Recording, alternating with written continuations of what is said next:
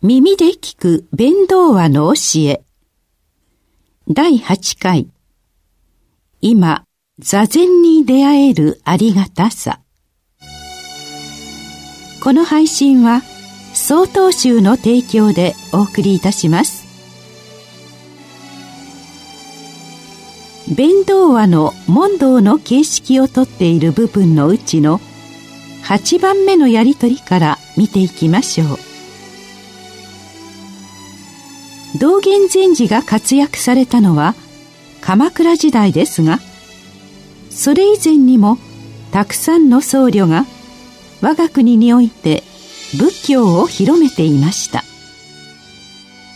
その中には遣唐使船などで当時の唐の国などに赴き仏教の教えを我が国に伝えた僧侶もおりました。そこで質問者は昔の僧侶たちはどうして座禅を伝えないで単に仏教の教説のみを伝えたのでしょうかと問います。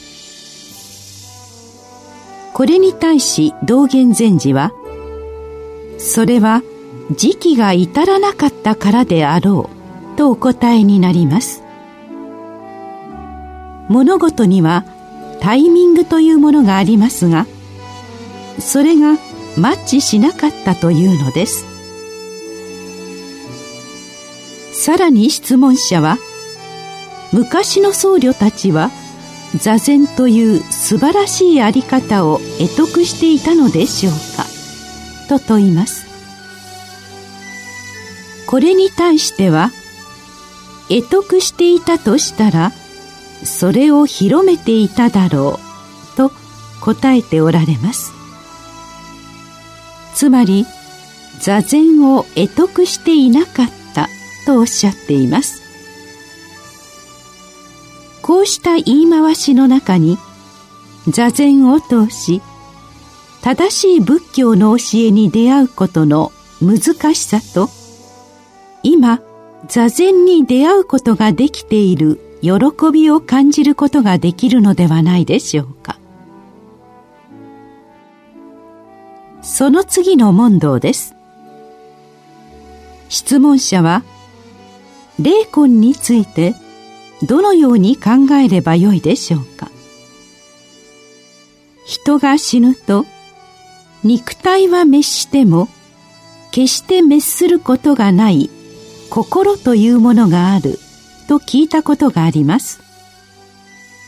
仏教の教えではこのようなことを認めるのでしょうか？と問います。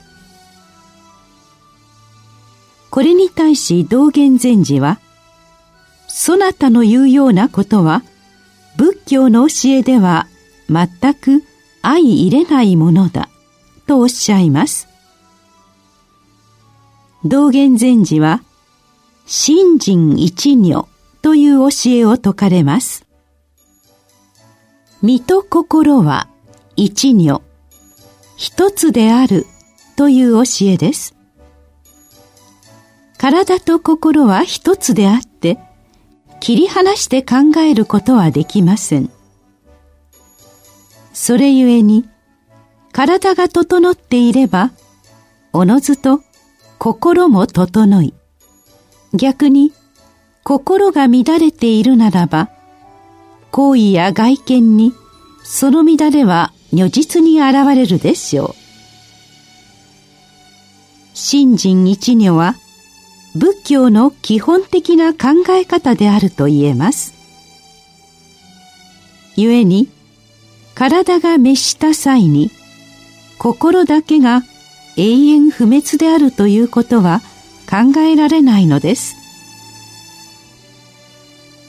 霊魂のような絶対不滅なものが実体的にあると説く宗教者はお釈迦様の時代から存在していました。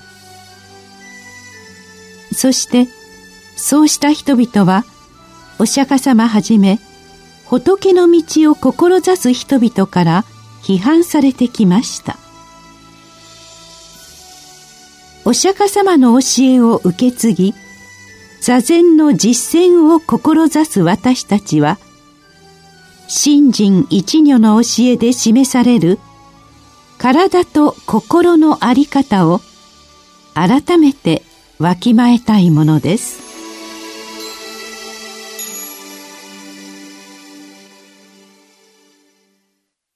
次回の配信は3月13日です。